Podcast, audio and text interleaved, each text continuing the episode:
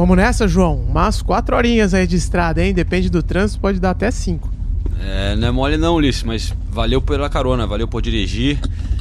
Galera, estamos saindo aqui de Londres rumo ao norte da Inglaterra, pegando a autoestrada M1 para a cidade lá do campeão inglês, para esse especial Manchester City. Ladies and gentlemen, welcome to London Heathrow.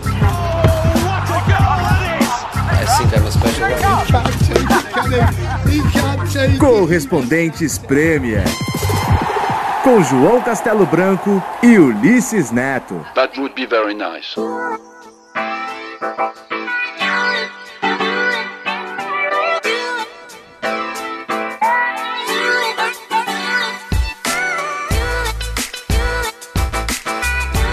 Olha, pode ser difícil imaginar agora, mas há exatamente 20 anos o Manchester City caía para a terceira divisão do futebol inglês.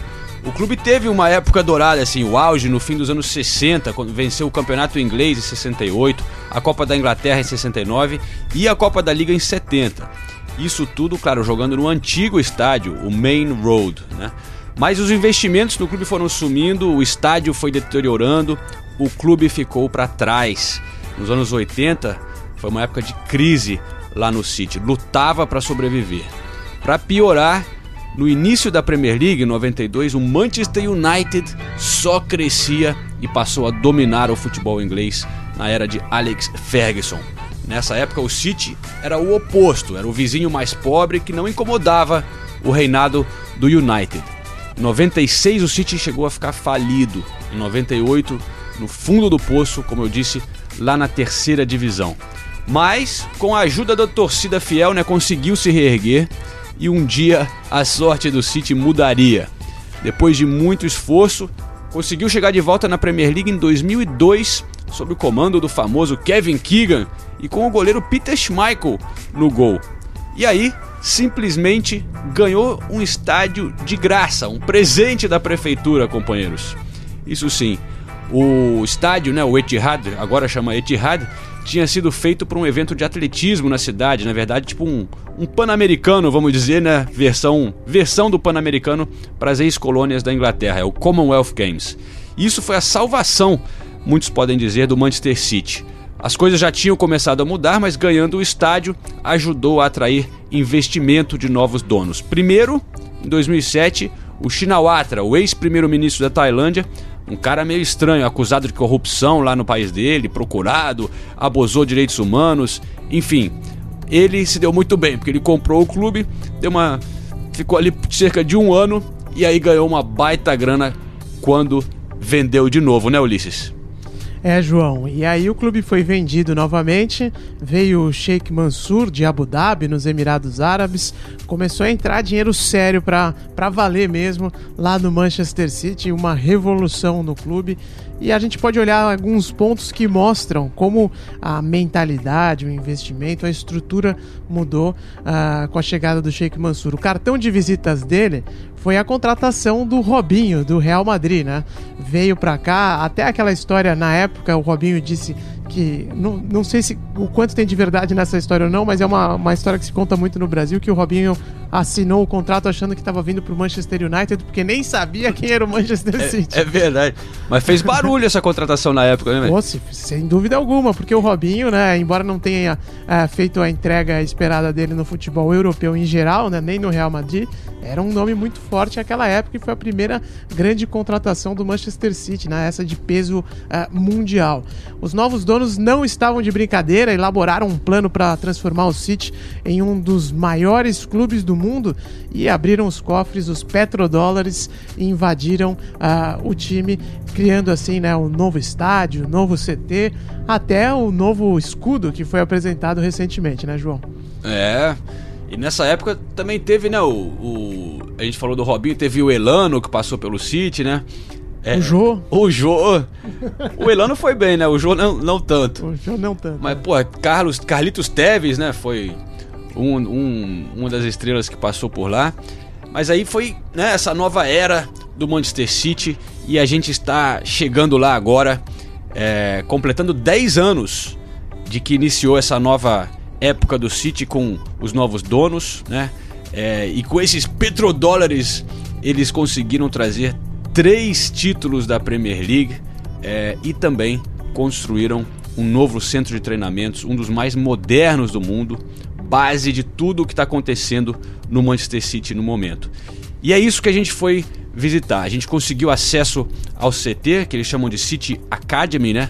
Para ver de perto, para esse podcast especial, esse projeto do Manchester City e poder passar para os ouvintes, né? Um pouco de como que é o CT e o que está rolando é, lá é, por trás, atrás desses muros que a gente está vendo já chegando aqui, os muros e os portões de ferro é, que ficam ali em frente a um mega supermercado, o, o, o Asda.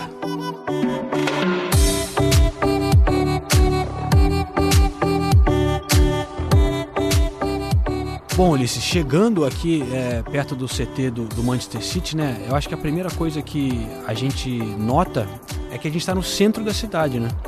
e ao lado do estádio, isso é uma coisa rara, né? Quando a gente, a gente que frequenta muitos clubes na Inglaterra e pelo mundo, você geralmente tem que sair da, o CT é fora da cidade, é uma coisa longe, né? Você tem que pegar carro, transporte e tal. E no Brasil também, viu? Porque o pessoal do Flamengo, a torcida do Flamengo reclamou comigo lá da outra vez que eu falei do Ninho do Urubu é, e do CT do Flamengo, é bem longe do, da Zona Sul ou do centro do Rio, até da Barra que está na direção é bem longe, mas aqui está pertinho do centro e do, do lado do estádio. Do lado do estádio. E, e eles conseguiram, através disso, revitalizar é, uma área que estava muito decadente. É, em volta do estádio era conhecido aqui em Manchester como um lugar perigoso essa, essa vizinhança. Então, em uma tacada, os donos fizeram um grande investimento no CT, mas conseguiram manter perto do estádio, mas também criar uma conexão com a cidade que poucos clubes têm. O CT se tornou um foco para a comunidade e também para a cidade. O torcedor consegue se identificar muito mais porque ele vem aqui ver o treino aberto, tem eventos. Antes dos jogos, eles promovem eventos aqui para a criançada poder brincar e tal. Então, é, eu acho que ajuda o clube a se aproximar muito mais do torcedor e da cidade. E, e é isso uma coisa que a gente vai explorar nesse podcast. Que sim, é um investimento enorme, mas eu acho que é, vale destacar o quanto eles se esforçaram para melhorar o bairro e, e, e, a cidade. Que isso é uma coisa rara com alguns donos, né, Ulisses?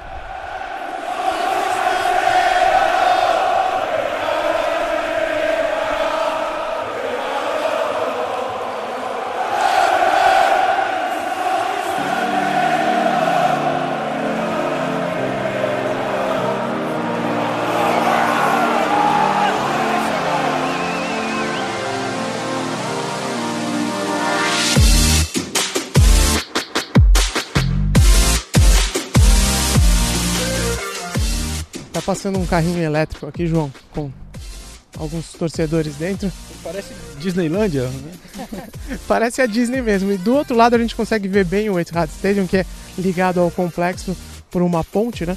É, e, e, pelo que a gente ficou sabendo aqui hoje, então, como to, praticamente todos os estádios aqui, os mais famosos da Inglaterra, tem sempre o tour, né?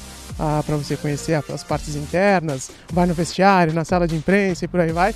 E aí depois, quem quiser, é, é, tão grande o centro de treinamentos do, do City que dá para fazer um pacote extra e vir visitar aqui do lado.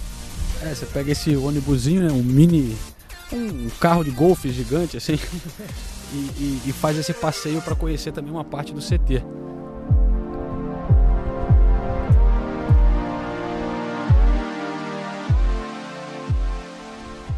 João, estamos num cruzamento entre a Etihad Avenue, Allison Way East Crescent. Yes, very nice. Estamos no meio, no centro do centro de treinamentos, né? Impressionante realmente. Tudo muito limpinho, tudo muito bonitinho. Tem o campo 10 aqui para o nosso lado direito. Para cá tem um outro campo. Tem um campo lá que é todo azul, que é de gramado sintético, só que é azul, né? É, com as cores, claro, do Manchester City. É, e é impressionante a quantidade de crianças que a gente vê, já passou gente aqui com, saindo com uniforme de escola, né? E você sente que realmente é uma coisa aberta, né? Para as crianças. Tem a, a, o prédio de imprensa aqui atrás. Só que essa sensação de ser um, um lugar tão aberto não é assim 100%, né, Ulisses? É, então, é interessante. Antes de fazer um, até um detalhe aqui para quem está ouvindo, é, o vento vocês podem perceber que é o tipo, clima típico de Londres, né? Dá para sentir que tá ventando de Londres, olha, de Manchester, que está ventando bastante aqui, até tá cortando um pouco o nosso áudio. Mas em, em Manchester não tem como fugir disso. É o que você falou, João, é, é aberto, mas não é, é também totalmente. Não, não, quer dizer que você vai cruzar com os jogadores aqui, porque é. dá essa sensação de ser aberto, só que na verdade você, a gente tá, você tem acesso só até uma metade do CT que é dividido, né? A outra metade, que é simétrica a essa, é onde ficam os jogadores totalmente isolados de olhos da imprensa ou até de outras pessoas que estão visitando o CT. Então, para você ter uma dimensão do que, do que a gente está falando, quando entra no CT do, do, do City, que a gente acabou de entrar aqui, e chega nessa primeira encruzilhada, que é como caminhar uma quadra, vamos dizer, aí no Brasil. Aí na nossa, a nossa direita, né, olhando aqui para frente, né, logo da entrada, como se estivesse no sentido norte, à minha direita tem um estádio de 7 mil, com capacidade para 7 mil torcedores, que é onde joga o time, o time feminino que aliás tem ido muito bem também, né, nas competições que disputa, na, na FA Cup, chegou na semifinal, não foi isso? Na Champions League, na semifinal também? Sim, na semifinal dois, dessas duas competições e foi campeão inglês na temporada passada e jogam também as categorias de base aqui nesse estádio. Nesse mesmo prédio onde tem um estádio de 7 mil lugares, é onde o Pep Guardiola dá as coletivas de imprensa às sextas-feiras, que você assiste aí na ESPN. É, também onde ficam os escritórios do time, o QG, o quartel-general, e, e, todos os escritórios de comunicação, marketing, contabilidade, tudo isso está instalado aqui nesse estádio que está à nossa direita. E à nossa esquerda estão essas instalações que o João falou, com um prédio, que é como se fosse um círculo. Pensa, vamos dizer, em dois parênteses assim que são é, unidos e, e, de um lado é para as categorias de base, do outro é para o primeiro time, para o time principal, como eles dizem aqui, que é nessa área que os jogadores ficam é, completamente isolados. Né? Quem trabalha só entra ali quem trabalha diretamente com o time principal para dar essa privacidade e garantir que eles vão fazer o que eles quiserem ali sem serem incomodados. É, mas mesmo assim, é, para a galera da base, é, eles acabam cruzando de vez em quando com o jogador. A gente não, a gente nunca vai cruzar com o jogador aqui.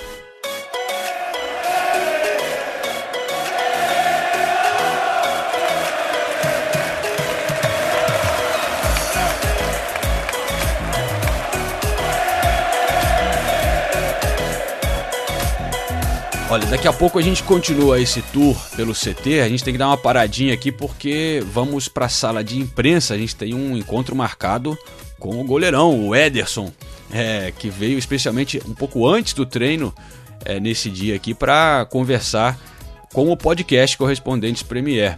Geralmente o time treina de manhã, é, mas hoje está treinando à tarde, a rotina já mudou um pouco, está ficando um pouco mais leve nesse final de temporada, né? Tiveram alguns dias de folga, aliás, né? E a gente sabe que o Ederson está chegando de uma folga lá na, na, nas ilhas de Maiorca, ilhas espanholas no Mediterrâneo, então chega fresquinho depois de pegar um sol lá na no, no, no, no lugar, um, um, lugar que tem um clima um pouco melhor do que aqui em Manchester.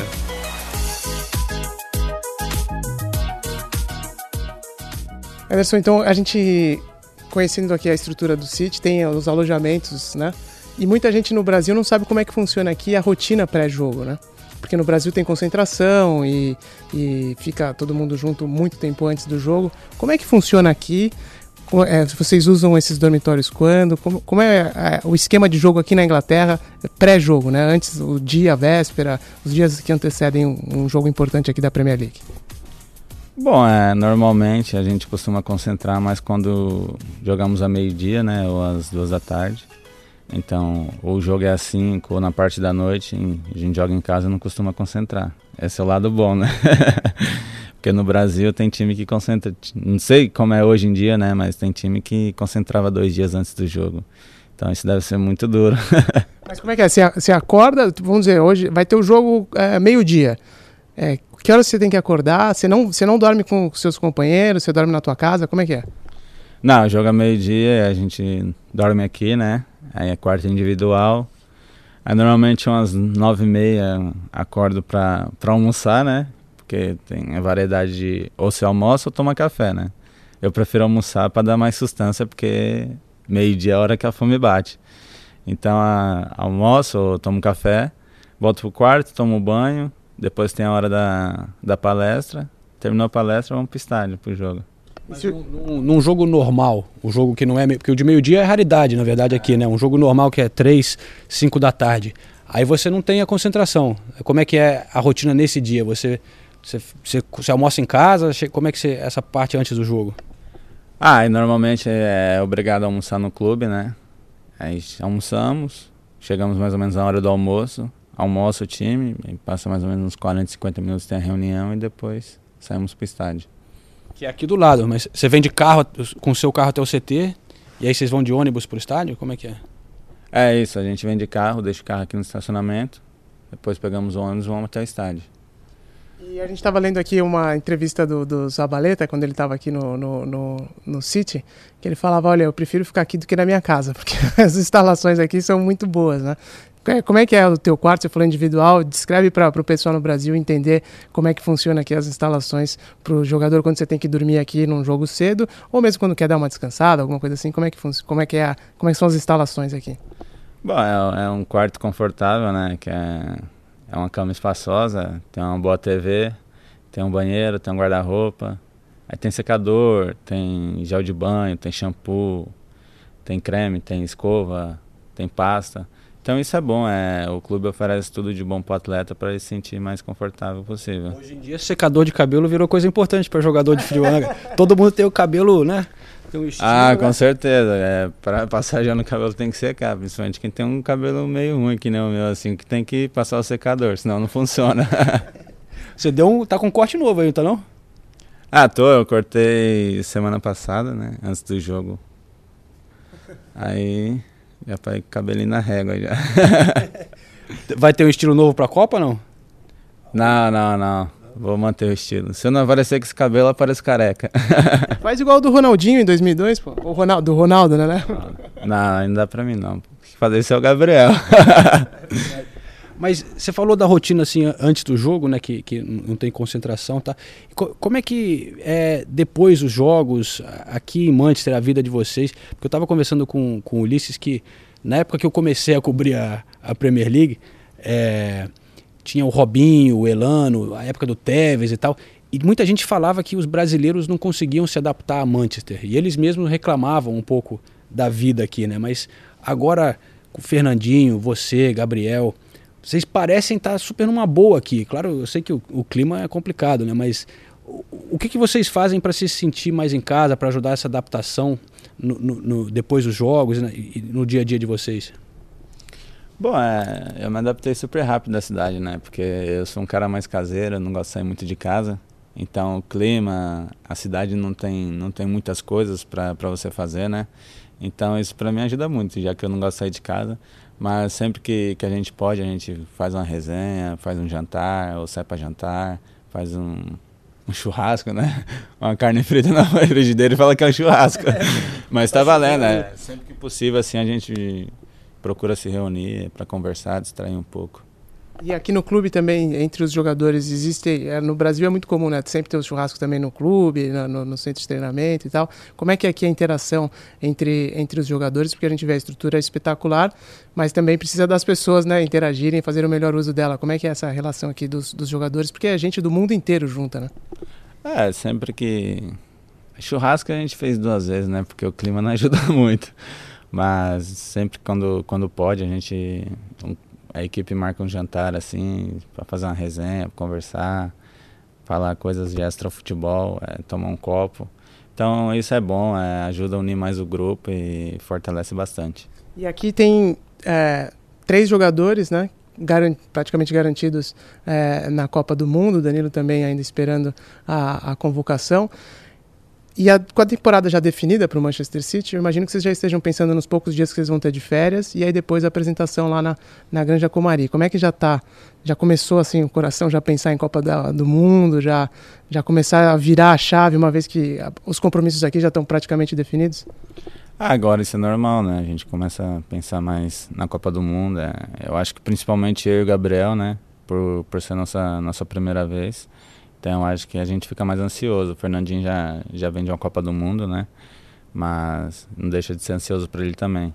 Então é uma ansiedade muito grande, né? É um, é um sonho que você vai realizar, é coisa que você só via pela TV, só assistia pela TV.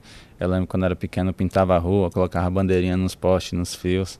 Então hoje você podendo estar tá lá e disputar uma Copa do Mundo, isso é, é mais um sonho realizado. O pessoal lá na tua rua vai fazer, vai, vai fazer decoração de novo lá onde você morava? Você é de, você é de Osasco, né? O pessoal vai, vai fazer mais decoração lá? Você já está em contato com os amigos lá de, de Osasco? Ah, já, já. Já conversei com o pessoal e estão na euforia muito grande lá, não vê a hora de chegar a Copa do Mundo. E falou se voltar com o título, a surpresa ela vai ser grande. Tem, você falou do Gabriel, né? E, e, e, você e o Fernandinho. Tem o Firmino aqui na esquina também, né? O Liverpool, que é pertinho daqui, que eu sei que é amigo seu. E, e quando vocês fazem esses encontros, ele também participa, né? Às vezes, do, do, dos encontros aqui. Na, quem é, onde que é mais animado? A casa de quem? Ah, é, às vezes quando dá pro Firmino aparecer, ele aparece, né? Porque às vezes não, não bate os dias de folga, né? Nosso e, e dele. Mas sempre quando eu consigo também, eu marco uma resenha com ele. Mas o pessoal aqui é tudo alegre, gosta de uma resenha, resenha boa, sadia. E independentemente do clube, a gente todos somos amigos, é sempre marcamos para conversar, para jantar, comer, alguma coisa. Eu fico curioso com o Firmino, o cara, é, quando bota a câmera na cara dele, ele é super tímido, né, cara? Ele não, ele, ele, não gosta muito de falar, né? Assim, eu acho que ele até, por estar tá tanto tempo fora do Brasil, às vezes até tem um pouco de dificuldade, né? No, no português, ele fica um pouco mais travado, mas como um, um, cara assim, amigo, como é que ele é? Porque ele pare... pelo que ele posta nas redes sociais, ele parece ser uma figura também, né? Não, não, ele é resenha, ele é resenha. Em frente às câmeras ele fica um pouco tímido, mas ele, ele gosta da resenha, ele é resenha. é, e pra gente, pra gente fechar aqui, falando sobre Copa é, mais uma vez, né? É, o grupo do Brasil, quando a gente olha, não é, não é tão fácil assim, né? Como é que vocês, que vocês têm discutido aqui? Porque são jogos que podem complicar. A Costa Rica foi muito bem né, na, na última Copa do Mundo. A Sérvia também tem jogadores importantes, né? Então, e o Brasil vai começar com a Suíça, que também tem muitos jogadores aqui da Premier League. Como é que vocês estão conversando entre vocês sobre os adversários? O que, que vocês conhecem aí da, da dos, das outras seleções que, que, você, que o Brasil vai enfrentar na, na fase de grupos? Bom, a, gente conversou um pouco sobre isso, né? Mas nós acompanhamos a seleção do, do as seleções que vamos enfrentar durante o, o último europeu, né? Então a gente pode tirar uma prova que são três seleções muito difíceis, né? mas também nossa equipe está bem treinada, está bem orientada. É, vamos preparar da melhor forma possível para a nossa estreia, né? Então, acho que se a gente preparar bem, é, sabemos que temos jogadores de muitas qualidades, então, se a gente impor dentro de campo a qualidade que a gente tem, com certeza a gente vai ter bons resultados. É isso aí, está na hora de encerrar a conversa. Infelizmente, Edson, obrigado por receber a gente aqui. É, ouvi, quando eu falei com você outro dia, você foi falar, gravar um negócio pra gente, você deu um, um tom meio de narrador, assim. Você gosta de, de narrar também, alguma coisa assim? Ó?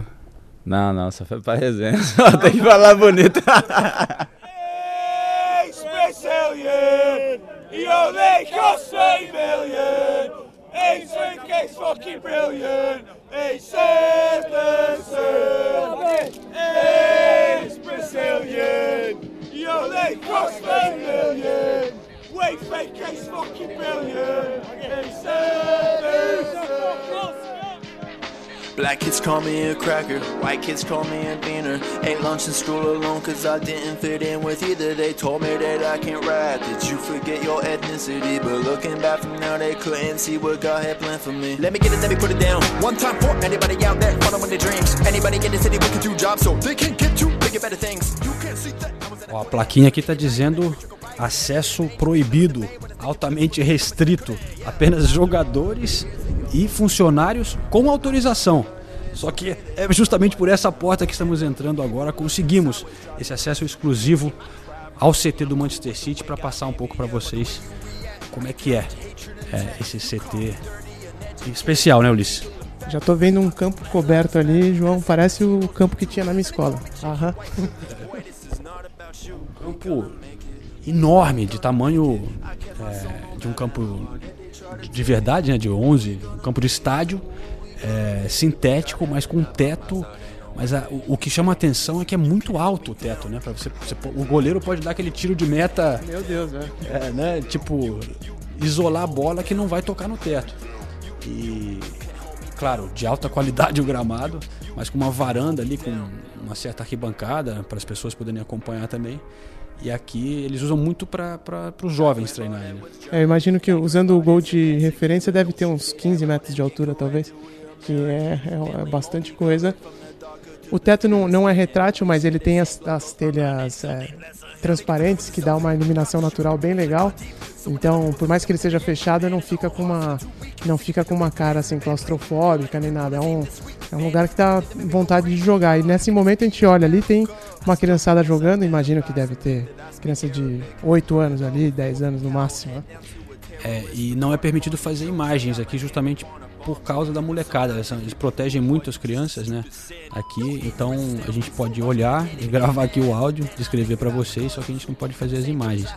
Mas é, tem, eles usam muito com não só para academia de base do Manchester City, mas também escolas da região é, usam a estrutura aqui para participar de competições e, e, treinar aqui também, incentivando a molecada né, aqui de Manchester para é, jogar bola e também tomar, começar a tomar gosto pelo clube, né? Então é inteligente por parte deles. É, quando o Sheikh Mansur assumiu o clube em 2008, uma frase que o time sempre propagandeou bastante é que ele não estava montando um time de superestrelas apenas, mas que estava montando uma estrutura para o futuro, né?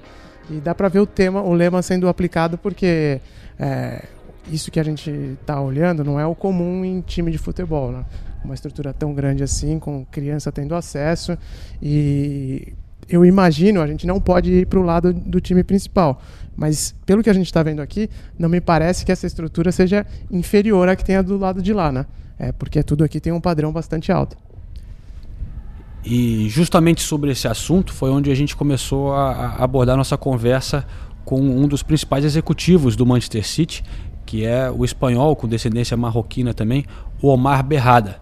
E conversamos com ele sobre essa relação com os jovens e também com a comunidade aqui eh, de Manchester. Sí, eso, eso, lo que veis aquí es la ciudad deportiva de, del, del, Manchester City y, y, como bien dices, o sea, lo que se puede ver en el fondo ahí es, es el estadio y cuando se empezó a pensar en construir un, una academia, una ciudad deportiva, queríamos hacer dos cosas. Una es um, poder contribuir a la comunidad porque el Manchester City de hecho es, es un club que, que, fue fundado como uh, un community club y dedicado a, ayudar pues los, los, niños, la gente que está un poquito más desa, para poder contribuir a la sociedad. Y esto ha sido parte de nuestro ADN eh, desde que bueno, el club se, se, se fundó hasta, hasta hoy que, bueno, como estamos creciendo a nivel global y con más clubes como parte del grupo por todo el mundo, es una filosofía, es una manera de pensar que, que hemos mantenido.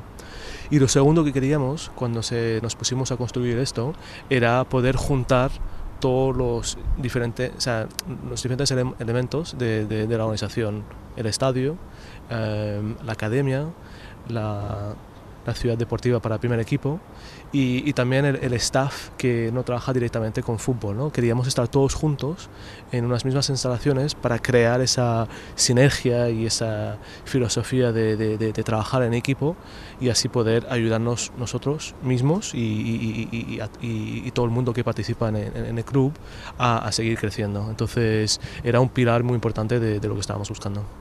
Yo he leído que ha hecho muchas pesquisas el club para preparar este, este sitio, de, de buscando inspiración en muchos esportes diferentes y todo. Lo, que hay de más importante, eh, de pequeños detalles que, que crees que, que, son, que destacan este sitio? Es verdad, o sea, estuvimos mirando muchas, uh, no solo o sea, clubes de fútbol para inspirarnos, pero estuvimos mirando pues, la Fórmula 1, estuvimos mirando la NFL, el, el, el básquet, estuvimos mirando el, el, mundo de ocio para buscar cuáles son las mejores prácticas en cuanto a, a, a la gestión de instalaciones. Y, y realmente queríamos uh, poder crear las mejores instalaciones para ayudar al, al rendimiento de, de, del primer equipo, pero también para ayudar a, a, los chicos y las chicas que tenemos en la academia crecer en el mejor entorno posible. Uh, y, y, hay muchos detalles, uh, desde el, el, vestuario, que tiene una forma circular, para crear un sentido de, de- de- de pertenencia a un, a un mismo equipo, a una, una unidad. Ah, y esto se refleja en las instalaciones del primer equipo, la academia y, y- y aquí en el estadio. Eh, ¿El vestiario en el estadio o aquí también? ¿O todos? los dos, sí, sí, los dos sitios. Y, y es una filosofía, es una manera de pensar, que esto se inculca a, a todos los niveles, o sea, desde los jovencitos de 8 o 9 años hasta, hasta los jugadores del primer equipo. Y, y luego, obviamente, pues hay, hay, hay toda una organización detrás que está aquí para, para ayudar a que, que, que el club siga creciendo, que los fans estén contentos con lo que, lo que están viendo, que puedan disfrutar de, de- de su equipo y luego pues el, el- el poder competir al más alto nivel en todas las competiciones. Esta parte de, de los jóvenes también, obviamente, es una, una importancia muy grande de, de- de estar en aquí.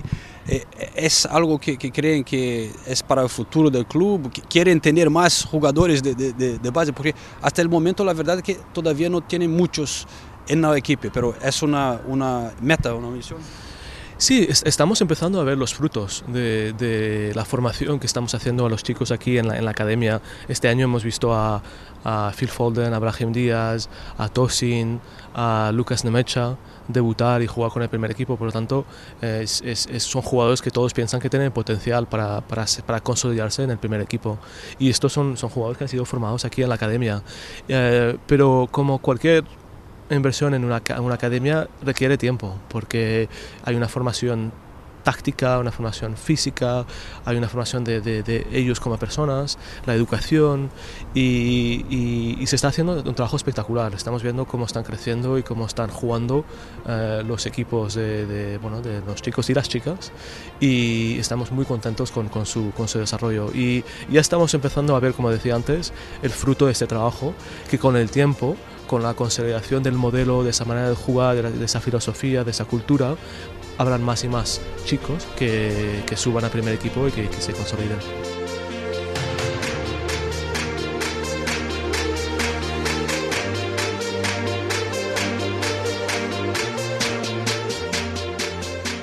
Olha, pessoal, é impressionante o planejamento e a execução eh, que o City conseguiu implantar aqui, né? Inclusive, quando a gente começou o podcast, a gente estava falando sobre as grandes contratações, Robinho, Jô, Elano eh, e outros tantos que vieram para cá, o Tevez. Só que naquela época estava claro, pelo menos aparentemente, que era só despejando dinheiro, né? Eh, talvez eles tenham demorado um pouquinho para implementar a mentalidade que eles tinham ah, eh, planejado e a gente consegue sentir isso andando aqui pelo, pelo CT do Manchester City, que é algo muito bem estruturado. Ainda falta a Champions League, com certeza, mas é o clube mais forte, né? O Manchester City, mais forte da Inglaterra no momento, e ninguém apostaria contra mais um título. Isso jogando um futebol impressionante, quebrando recordes de gols, passes, posse de bola, vitórias e pontos na Premier League. É, os caras realmente arrebentaram nessa temporada, né? Uma temporada histórica aqui na Inglaterra. E é, a gente vê que eles vêm planejando para isso há muito, muito tempo. Né? O trabalho do City realmente foi um trabalho bem feito na parte é, interna, preparando tudo para quê? Para trazer Pep Guardiola, que era a última peça né, que estava faltando nesse quebra-cabeça. Es una pieza fundamental, fundamental. El, el- el trabajo se empezó a hacer hace tiempo, eh, desde el primer momento que, que los propietarios actuales vinieron en el, en el 2008, ya había una visión a largo plazo de lo que se quería eh, hacer y hacia dónde se quería ir como club. Y, y claramente había una, también una, o sea, unos principios de una idea futbolística que empezó con Brian Morwood, eh, que era director deportivo, y luego ahora con, con Chiqui en los últimos 5 o 6 años. Y, y se han ido poniendo la- las, los- las, las piezas, los, los pilares para crear una estructura y una filosofía de juego muy, muy buena que, que está dando éxitos. Y este año lo hemos visto. El equipo ha jugado de una forma espectacular y ha conseguido ganar la, la Premier League. Y Pep obviamente es una parte fundamental porque Pep trae una, una filo- filosofía de, de juego, una filosofía de éxito, una pasión, una dedicación por, por- por una forma de jugar que es justamente lo que queríamos. Y ha ayudado a, a elevar el- el- la calidad de- del equipo, la calidad de juego, los aficionados están muy contentos, la organización, todo el mundo está, está muy contento, entonces obviamente Pep y diría todo, su todo el equipo de trabajo que tiene con él um, están haciendo una, una aportación espectacular. É, esse projeto do Manchester City é, tem um, esse, esse lado global também, né? Que é uma coisa é, é, única, né? Talvez o Red Bull tenha algo parecido, né? Que como se fosse um, um franchise, assim, que tem clube. O Red Bull tem, claro, na Áustria, né? O, o, o Salzburg tem na Alemanha e tem no Brasil, o RB. É, mas o City tem um plano maior ainda, criando uma dinastia mundial. Assim, os caras é, e não é uma marca que está por trás patrocinando os clubes, né? É um clube, que é o clube mãe ou pai, sei lá, que está é, comprando outros clubes. Tem o Melbourne City na Austrália, o New York City nos Estados Unidos, agora também tem no Uruguai o Clube Atlético Torque, é, Girona na Espanha e no Japão Yokohama Marinos. E todos esses clubes eles pegam e vão transformando na marca City, né? O City Group. É, os CTs ficam parecidos com é, arquitetura parecida, eles dão investimento também na academia de base, botam a cor do Manchester City né, nesses times, o, o, o azul claro. E, bom, então eu continuei a conversa com o Omar para entender um pouco melhor qual é a, a meta né, por trás dessa ideia de, de começar a comprar clubes por todo mundo. Sí que es verdad que estamos compitiendo también a nivel global con, con otros clubes de la Premier, con otros clubes de, de Europa. Uh, queremos tener un, un modelo de, de, de, negocio sostenible y esto requiere que vayamos al mercado para buscar ingresos, para buscar partners comerciales, para seguir creciendo y, y poder seguir invirtiendo en, en, en, las instalaciones, en el primer equipo, en, en mejorar el, eh, la oferta en el estadio. Por lo tanto, es algo que estamos haciendo activamente. Y, y, para eso lo que tenemos que hacer es poder crecer nuestra base de aficionados y, y diría lo que sería más importante es poder encontrar una forma de, de, de interactuar con ellos de, de tal manera que, que, hay ese diálogo y esta relación que para poder crear contenidos, para poder crear eh, experiencias en, en, diferentes mercados.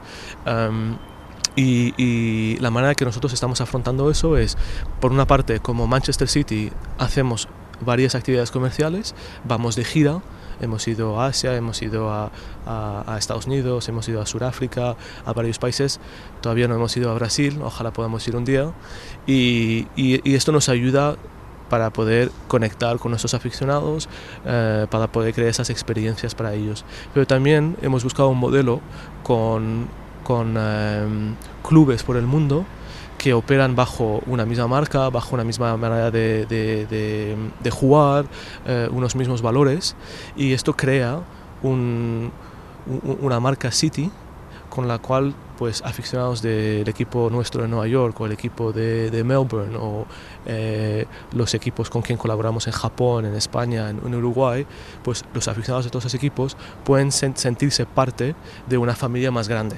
¿Vale? y hay esta conexión y, y, por lo tanto pues se pueden sentir más cercanos al, al Manchester City que no equipos de, de, de, de otros equipos de la, de, la Premier League y, y, y es, es, un modelo esto de, ser una organización global pero con presencia local que nos permite pues interactuar de forma casi constante con, con los aficionados en sus mercados.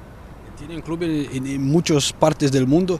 ¿Algún momento consideraron un, algún club en Brasil? Brasil es un, es un, mercado obviamente de futbolístico con, con una historia impresionante. Uh, yo creo que cada mercado tiene sus pros y sus contras. Uh, con Brasil yo creo que es, es, algo que podemos explorar, podemos buscar colaboraciones, es, estamos abiertos siempre a, a, a nuevas uh, aventuras profesionales y, y, de negocio, pero también diría que Brasil tiene tanta riqueza a nivel futbolística y clubes con mucha historia que sería difícil venir y crear un club de nuevo y que pueda estar al mismo nivel que los clubes históricos de Brasil, pero nunca descartamos nada. E a gente já recomendou, João, uma vez aqui no podcast, mas vale repetir, tem um documentário chamado Win, né, vencer em inglês, W-I-N, ponto de exclamação, que é sobre a criação do, do New York City. É bem interessante esse documentário, foi até é, selecionado para alguns festivais famosos, como o de Tribeca lá nos Estados Unidos, e vale a pena você que gosta de futebol acompanhar esse documentário porque ele mostra ah, como eles se estruturaram a mentalidade para a criação do clube e se preparando para o draft, e o investimento, as limitações que a MLS tem, né, em torno de, de quanto você pode pagar de salário para os jogadores. Então tudo isso é bem interessante para conhecer os bastidores da formação de um clube é, de futebol dentro dessa mentalidade que o João falou do City Group. E o, o técnico lá é o Vieira, do, do nosso querido Arsenal, que está indo bem lá, parece. Não sei se ele vai voltar para o Arsenal agora com a saída do Wenger, mas Vieira parece que está indo bem lá. É, então, e, e, é importante também a gente. Outro aspecto que a gente sempre falou aqui no podcast e que mostra como existe uma mentalidade ligada a essa que o, Omar citou, né, de startup, de uma empresa quase que uma referência tecnológica, né, que o City aplica uh, nos seus negócios, que o City Group aplica nos seus clubes e por aí vai, é, por exemplo, a presença deles nas redes sociais, né?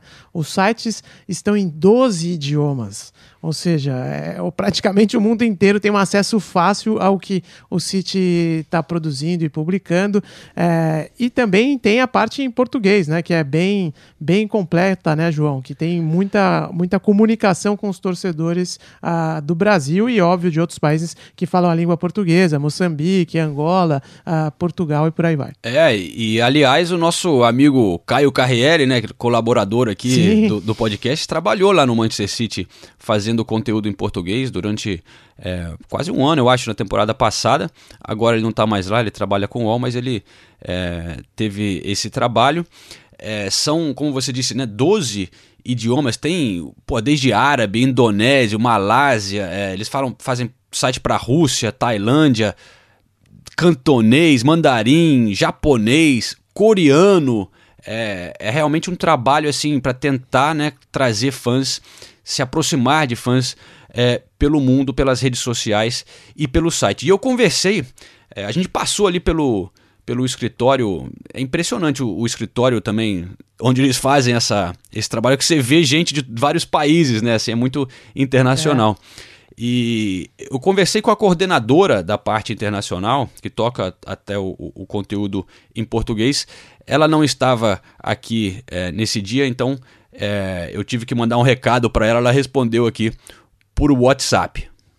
Neste momento, o City Football Group tem como prioridade afirmar a sua existência no mercado chinês, indonésio, tailandês, espanhol e, claro, o mercado português, especialmente pela presença dos jogadores brasileiros e portugueses. Nós somos um clube de jogadores com uma equipe técnica também bastante internacional e faz todo o sentido comunicar com os nossos fãs nas suas línguas. Essa é a melhor forma de aproximação. O conteúdo é produzido em vários formatos digitais, tendo em conta as necessidades de cada região. O Brasil é sem dúvida neste momento uma prioridade para o clube, não só por ser um país que respira futebol, com interesse pela Premier League, mas também pelos jogadores brasileiros do clube. O nosso intuito é crescer e estar cada vez mais próximo de todos eles. Nós já organizámos dois eventos com a torcida no Brasil, o primeiro no Rio de Janeiro e o segundo em São Paulo. Ambos mostraram ser uh, um exemplo perfeito daquela que é a nossa estratégia, não só de comunicação, mas também de marketing. Aproveito também para convidar todos os ouvintes que ainda não acompanham o trabalho do Manchester City em português através do nosso site oficial www.pt.mancity.com, bem como uh, sugiro que visitem as nossas redes sociais no Twitter at ManCityPT e no Facebook Manchester City Football Club. Um abraço de Manchester e esperemos ver-vos em breve aqui no Etihad. Até já! I went back home, she hit my phone. It's been a minute since my last. I've been alone. These loose connections from my past. They change their tone, they change their tone like. Ulisses, tô aqui pegando um café pra gente, pra gente continuar o turno na sala de imprensa. E olha o nível do negócio, você vai ficar feliz com essa, porque tem, tem a opção de leite normal, leite de soja e leite de amêndoas que, se eu não me engano, quando eu fui na sua casa tinha algo parecido, né? Em casa a gente não, não, não utiliza produtos de origem animal, João.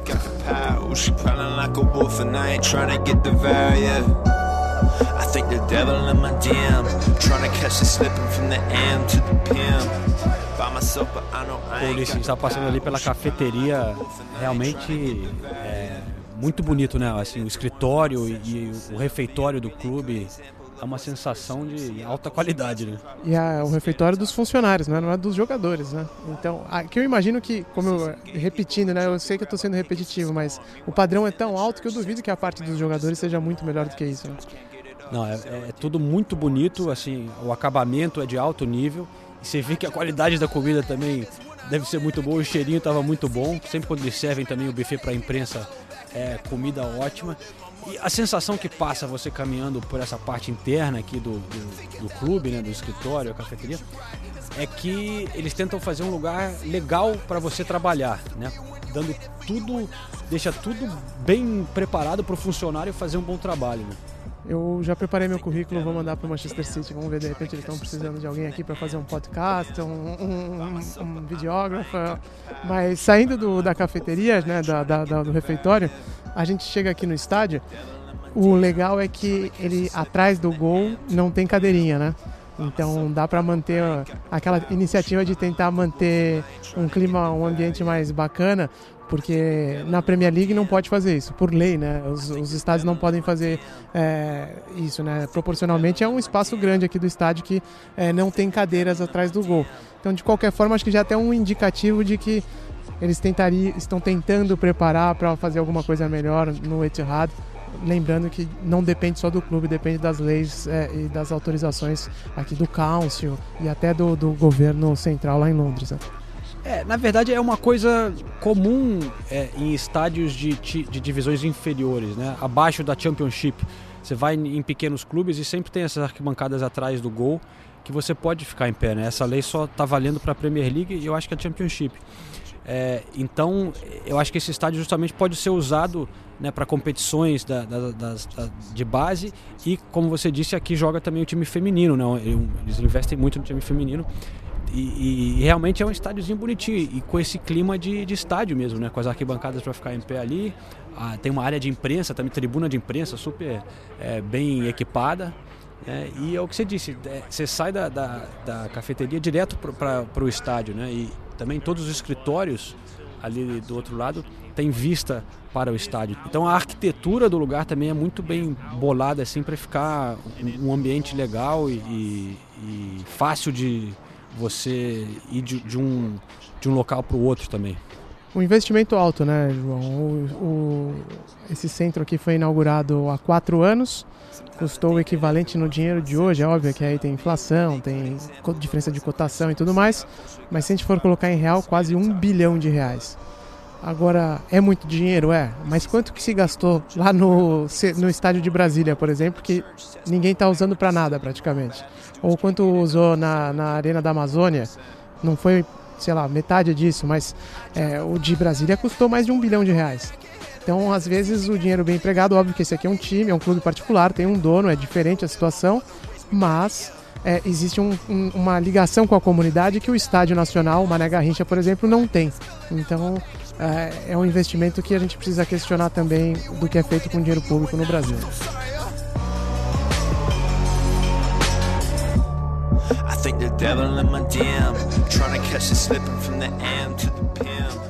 Olha, Ulisses e, e, ouvintes, depois dessa experiência aqui, eu tenho que falar mais uma vez que a sensação é que o, o Manchester City faz um esforço muito grande para agradar, para passar uma boa imagem, né? Eu acho que eles chegaram precisando fazer isso para conquistar fãs, jornalistas e mundo todo, porque era um clube que estava precisando crescer, né? Não é que nem o Manchester United, a gente vai para lá, por exemplo, é uma sensação diferente, né? Tem aquela é, um clube já estabelecido e não precisa tanto da imprensa e eles passam essa essa sensação para você, né? Você não se sente tão bem-vindo, é, por exemplo, é, para falar de uma maneira simpática no Manchester United, como é no Manchester City, né? É, eu no início era meio cínico, para falar a verdade, em relação a, essa coisa do Manchester City chegar cheio de grana, querendo comprar seu espaço, não só em termos de jogador, mas jogando dinheiro para tudo, né? Assim, porra, dando comida para a imprensa, é, comprando influência na cidade, sempre muito dinheiro e eu sempre sou uma pessoa que fui crítica e ainda questiono da onde vem o dinheiro, qual é a meta por trás desse investimento. Já falamos em outros podcasts sobre né, a, a soft é, power que eles falam, né, que é um, uma influência política que vem lá dos Emirados Árabes, que com certeza, como o Qatar faz com o PSG, faz parte né, deles é, comprarem. Fez com o Barcelona, né? Com o Barcelona, é, enfim, mas isso eu acho que fica para outra discussão, né? A Sim. gente já falou disso em outros podcasts, porque eu não quero deixar de reconhecer, estando aqui, que apesar de tudo isso, é um trabalho bem feito. Eles estão gastando muito dinheiro, mas gastando de uma maneira boa, eu diria, né? Eles ajudam a, realmente a cidade e as pessoas ali do bairro criando oportunidades, escolas e não sei o quê, e cuidam bem da imprensa e das pessoas que trabalham lá. Um exemplo é o Carlos, o assessor que eles botaram, que fala espanhol, fala português, dedicado a atender às necessidades da, da imprensa espanhola e, e, e brasileira. E, porra, para resumir tudo, afinal de contas, um clube desse tamanho, campeão inglês, deu acesso a um humilde podcast, podcast. É, do Brasil, um tal é. de correspondente Premier, convidaram a gente para fazer isso. Eu não consigo imaginar nenhum outro clube na Inglaterra, especialmente, por exemplo, o Manchester United, vizinho, como estava dizendo, dando essa oportunidade, abrindo as portas para a gente. Isso mostra a mentalidade do trabalho é, do Manchester City, né, Ulisses? E é um clube muito diverso, né? Apoia a diversidade, como você falou, tem o Carlos, que é um assessor que fala português, fala espanhol, fala inglês, a Cláudia, que a gente ouviu hoje, que é de Cabo Verde, andando lá nos corredores do sítio, você ouve o português, que eles também têm funcionários brasileiros, o Caio foi um deles, como você citou, tem gente do mundo inteiro ali, então é uma pluralidade importante que não é comum de se ver no futebol. E, e por isso é fácil se seduzir por esse projeto que o Manchester City tem implementado aqui na Inglaterra. Ah, e sem contar, desculpe, e sem contar também o investimento no futebol feminino, que as mulheres, as jogadoras do time aparecem com um destaque bem grande lá no, no, no, no Etihad, é, na loja do clube. Não é uma, um investimentozinho assim só para dizer que ah, estamos é, fazendo alguma coisa aqui para para parecer bacana, entendeu? E, e, e no futebol é, masculino a gente nem falou muito no podcast, mas nem precisa, né? Todo mundo é. já viu o resultado que, que está dando. Mas é, só para a gente completar, Ulisses, é, vale lembrar também o trabalho que eles estão fazendo no Brasil é, com é, a torcida. Né? A gente falou das redes sociais e tal para tentar chegar aos torcedores, mas é, eu conversei também rapidinho com a presidente da torcida Citizens Brasil, que é a torcida oficial do Manchester City. Né? É, conversei com a Fernanda para explicar um pouquinho melhor e falar desse trabalho do Manchester City e, e falar dessa torcida que tem lá no Brasil. A, The Citizens Brasil ela foi fundada em 2007, ainda na época do Orkut. E de lá para cá muita coisa mudou, né? Tanto na torcida como no clube. E a cada ano que passa, a nossa torcida aqui no Brasil ela aumenta tanto em número como em paixão. Ano passado a gente completou 10 anos da torcida. E foi quando o clube nos reconheceu como a primeira torcida oficial do Manchester City na América Latina, o que nos dá muito orgulho, né? Enfim, a, a proposta da The Citizens Brasil é unir a galera em pubs pelo Brasil para torcer junto. O, tipo, o intuito é fazer que as pessoas se conheçam, as pessoas que tenham a mesma paixão pelo clube, pelo futebol. E tanto que um dos nossos lemas é: nas boas e nas ruins, sempre juntos. Então a gente tem também, para facilitar, a gente tem grupo de WhatsApp separados por região do país, para facilitar esses encontros, na, principalmente ocorre nas capitais. É, estamos também no Facebook, Twitter, Instagram, onde a gente interage com outros torcedores, enfim. A gente acaba deixando mais as notícias e furo de reportagem com vocês mesmos, jornalistas. o clube, através de algumas pessoas, ele nos ajuda muito em trazer novos sócios para nossa torcida, né? E uma das vantagens em ser sócio é que temos direito de compra de ingresso em todos os jogos, tanto em casa quanto fora. É, então ajudamos tipo todo mundo que vai lá para a Inglaterra, que é nosso sócio, a gente acaba ajudando eh, quanto a isso, quanto aos ingressos. É, eu mesma tive uma excelente experiência mês passado. Eu fui para Manchester assistir o Derby e o jogo contra o Liverpool na, pela Champions League. E também fui ao Wembley ver o Tottenham City. E com certeza, sem essa relação de clube-torcida, não seria possível. E o que eu tenho a dizer é que quem quiser se juntar à nossa torcida, a The Citizens Brasil, pode vir falar com a gente em qualquer rede social, que vão ser todos muito bem-vindos.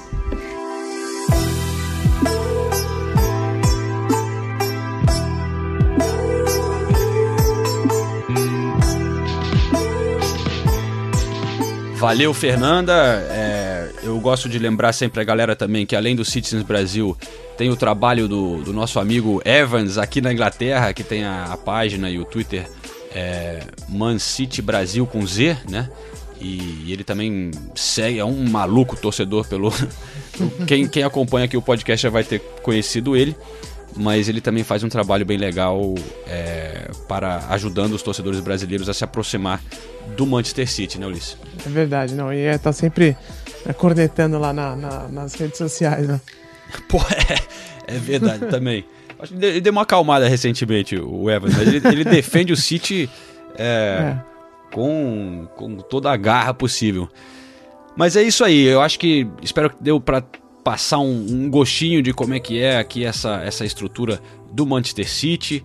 É, pelo menos pra gente foi um passeio bem interessante poder ver de perto é, isso tudo, deixou uma impressão muito boa. É, e, enfim, a gente vai continuar questionando é, esses aspectos diferentes de dinheiro e tal. não vão. É, a gente não vai deixar de fazer isso, claro, mas a gente quis passar um pouco também do que, que o dinheiro conseguiu comprar lá aqui, né? Lá de Abu Dhabi, aqui em Manchester. É, então para fechar com chave de ouro esse rolê que a gente deu lá na casa do Manchester City, vamos fazer um sorteio aqui para quem escuta o correspondente Premier e está seguindo a gente nas redes sociais, lá no Twitter e também no Instagram, porque o Manchester City deu uma camisa para a gente sortear com a galera aqui. E não é uma camisa qualquer, é uma camisa oficial do clube e com o escudo de campeão. Coisa fina mesmo. Para deixar ainda mais legal, o Ederson assinou a camisa que a gente vai sortear agora. Então, meu camarada, não tem como ficar melhor do que isso. Para você concorrer, você tem que fazer o seguinte: é bem simples. Tem que estar tá seguindo a gente lá nas redes sociais, como a gente falou, no Twitter e no Instagram. É só procurar Correspondentes Premier e dar um retweet também lá no post da promoção, beleza? Um retweet, evidentemente, só no Twitter. Então faz isso que se você já está concorrendo automaticamente, na semana que vem a gente vai anunciar o vencedor, beleza? Então faz isso que a gente vai dar essa camiseta espetacular que foi um presente do próprio Manchester City para os ouvintes do Correspondentes Premier. É isso aí então, pessoal. Chegamos ao fim então dessa temporada do Correspondentes Premier, né? A gente agora encerra nossa nosso podcast do futebol inglês por agora, até a próxima temporada, porque a partir da semana que vem, como a gente já disse em outros episódios, a gente começa a tocar o Correspondentes na Rússia, um projeto que espero que vocês acompanhem também. Podcast que será a partir do dia 14, semana que vem, três vezes por semana, toda segunda, quarta e sexta, a gente vai acompanhar tudo de pertinho da seleção brasileira, os bastidores, desde a granja, a passagem aqui por Londres e, claro, lá na Rússia, com vários colaboradores espalhados pela Copa do Mundo. E também é, começamos com alguns episódios especiais de, de matérias bem produzidas, é, histórias legais que a gente vai contar por aqui, né, Ulisses? É isso aí, João. Bem animado para o Correspondentes na Rússia. Vai ser um podcast bem bacana. A gente já tem algum, muita coisa pronta por aqui. Espero que vocês gostem também. E compartilhem, ajudem a gente compartilhando aí nas redes sociais, avisando os amigos. Vai ter um material exclusivo bem bacana no Correspondentes na Rússia.